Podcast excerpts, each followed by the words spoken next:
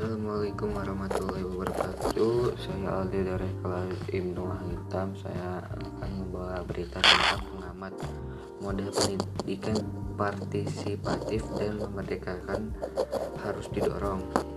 Jaringan pendidikan alternatif sebuah organisasi cair berisi para individu, komunitas, dan penyelenggara pendidikan alternatif menyatakan pemerintah dan masyarakat harus terus mendorong model pendidikan partisipatif dan memerdekakan anak.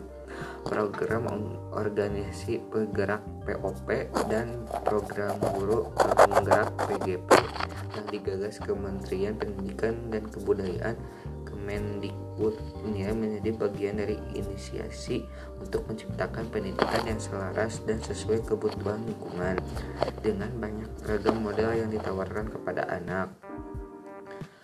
Koordinator Jaringan Pendidikan Alternatif Susio Adinegoro menilai apa pun terobosan untuk melibatkan masyarakat dalam pendidikan patut diapresiasi pendiri sanggar anak angkar yang fokus mendidik anak jalanan dan korban gusuran ini menilai setidaknya terdapat tiga tujuan POP dan PGP sehingga masyarakat perlu memberi dukungan. Pertama, program tersebut membuka ruangan masyarakat terlibat dalam upaya mencerdaskan kehidupan bangsa sehingga tercipta budaya pembelajaran partisipatif.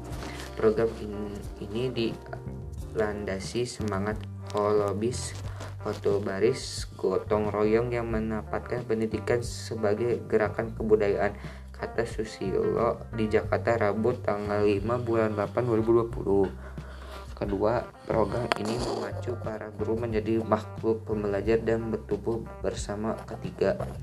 Melalui organisasi penggerak atau guru penggerak diharap mampu mendapatkan perspektif baru tentang pendidikan Susilo menjelaskan ketiga tujuan itu dapat dicapai dengan syarat syarat semua pihak yang terlibat berorientasi pada kepentingan terbaik anak-anak. Anak-anak atau siswa harus ditempatkan sebagai subjek bukan lagi objek pendidikan.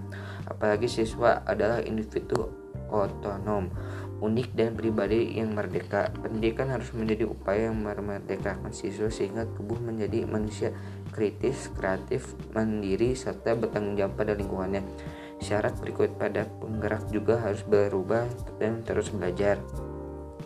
Sebagai penggerak ditutup rendah hati, ini syarat mutlak. Kendalanya tentu banyak. Saya membayangkan yang akan terjadi di lapangan Kendalanya mengubah cara berpikir lama memasuki budaya baru tegas Susilo.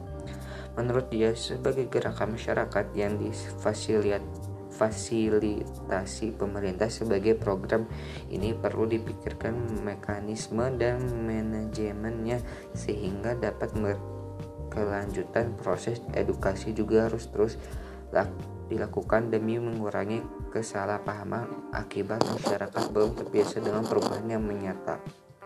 Sekian dari saya. Assalamualaikum warahmatullahi wabarakatuh.